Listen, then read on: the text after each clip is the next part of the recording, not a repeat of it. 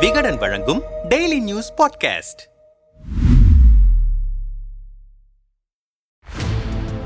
வரலாறு காணாத கடன் சுமையில் தமிழகம் தத்தளிக்கிறது. இதிலிருந்து தமிழகத்தை மீட்க நடவடிக்கை எடுப்போம் என்பது இரண்டாயிரத்தி இருபத்தி ஒன்று சட்டமன்ற தேர்தலில் திமுக கொடுத்த வாக்குறுதி. ஆனால் ஏற்கனவே அரசின் கடன் அதிகரித்து வரும் நிலையில் மேலும் ரூபாய் ஐம்பத்தி ஓராயிரம் கோடி கடன் வாங்குவது என்று தமிழக அரசு முடிவெடுத்திருப்பது விமர்சனத்திற்கு உள்ளாகியிருக்கிறது.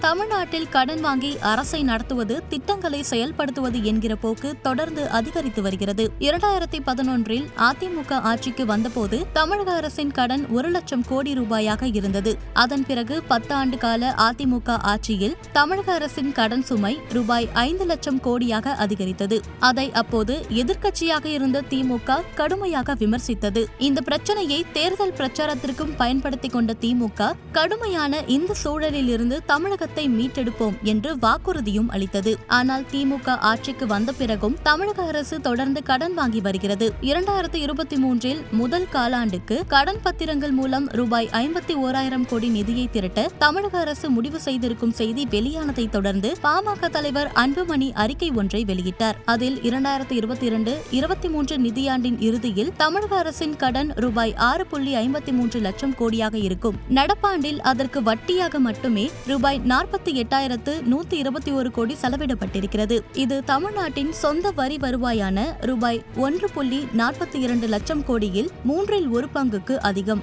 எனவே தமிழக அரசு கடனை கட்டுப்படுத்த வேண்டும் என்று கூறியிருந்தார். இப்படி தொடர்ச்சியாக கடன் வாங்கிக் கொண்டே போனால் தமிழக அரசு திவால் நிலைக்கு வந்துவிடும் என்று எச்சரிக்கிறார் பாஜகவில் மாநில பொதுச் செயலாளரான ராம ஸ்ரீனிவாசன் இந்த விவகாரம் குறித்து அவரிடம் பேசினோம். அதிமுக ஆட்சியில் அரசின் கடன் ரூபாய் ஐந்து லட்சம் கோடியாக அதிகரித்திருக்கிறது. இதன் மூலம் ஒவ்வொரு தமிழன் மீதும் ரூபாய் ஒரு லட்சத்து இருபத்தி ஐந்தாயிரம் கடன் இருக்கிறது என்று திமுகவினர் பிரச்சாரம் செய்தார்கள். அப்போது திமுக ஆட்சிக்கு வந்த பிறகு ஒவ்வொரு தமிழன் மீது எவ்வளவு கடன் இருக்கிறது என்பதை அவர்கள் சொல்ல வேண்டும். கடன்கள் வாங்கியும் பிரச்சனைகளை இவர்கள் தீர்க்கவில்லை. அரசு ஊழியர்களுக்கு பழைய ஓய்வூதியம் கொடுப்போம் என்றார்கள். ஆனால் கொடுக்கவில்லை. குடும்ப தலைவிகளுக்கு மாதம் ரூபாய் ஆயிரம் உரிமை தொகை தருவோம் என்றார்கள். அதையும் தரவில்லை. பள்ளி கல்லூரி ஆசிரியர்களுக்கு உரிய தேதியில் சம்பளம் கொடுக்கப்படவில்லை. கேட்டால் அரசிடம் நிதி இல்லை என்கிறார்கள். அப்படியானால் சொத்து வரி உயர்வு பால் விலை அதிகரிப்பு என்று மக்களை கசக்கி பிழிந்து வசூலித்த பணமெல்லாம் எங்கே போனது என்று கேட்கிறார் ராம ஸ்ரீனிவாசன் அதிகரிக்கும் தமிழக அரசின் கடன் சுமை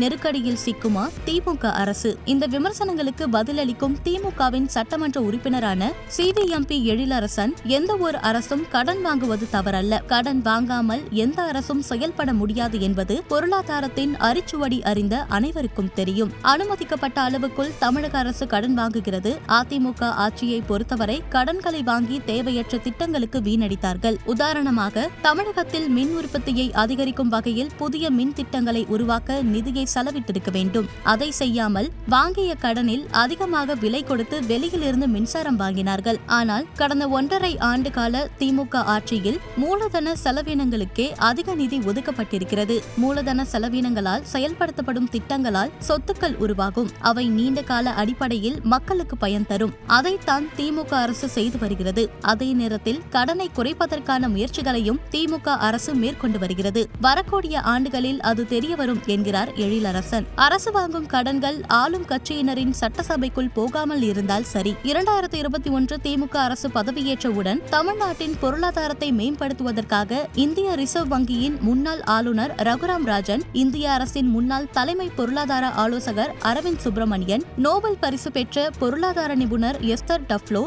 Delhi school of எக்கனாமிக்ஸின் Jean Dreze இந்திய அரசின் முன்னாள் நிதி நிதித்துறை செயலாளர் எஸ். நாராயணன் ஆகியோரை கொண்ட ஆலோசனை குழு உருவாக்கப்பட்டது. ஆனால் கடந்த ஓராண்டு காலத்தில் தமிழ்நாட்டின் பொருளாதாரத்தை மேம்படுத்த இந்த குழு ஆற்றிய பங்களிப்புகள் குறித்து எந்த தகவலும் இல்லை. இது குறித்து பேசிய ராம ஸ்ரீனிவாசன் பிரபல பொருளாதார நிபுணர்களை கொண்டு குழு அமைப்பதாக ஒரு பில்டப் கொடுத்தார்களே தவிர அந்த குழுவால் தமிழ்நாட்டுக்கு எந்த பயனும் ஏற்பட்டதாக தெரியவில்லை என்றார். இது பற்றி சிவிஎம்பி எழிலரசனிடம் கேட்டபோது இந்த குழுவில் இருக்கும் அனைவரும் தமிழக அரசிடம் ஊதியம் எதுவும் பெறாமல் மாநிலத்தின் பொருளாதார வளர்ச்சிக்கான வழிகாட்டல்களையும் ஆலோசனைகளையும் வழங்கி வருகிறார்கள். எந்த திட்டத்திற்கு முன்னுரிமை அளிக்க வேண்டும் எத்தகைய திட்டங்களுக்கு செலவினங்களை அதிகரிக்க வேண்டும் அல்லது குறைக்க வேண்டும் என்பது போன்ற ஆலோசனைகளை நிபுணர்கள் குழு வழங்குகிறது. முதல்வரே அந்த குழுவினருடன் நேரடியாக பேசவும் செய்கிறார் என்றார்.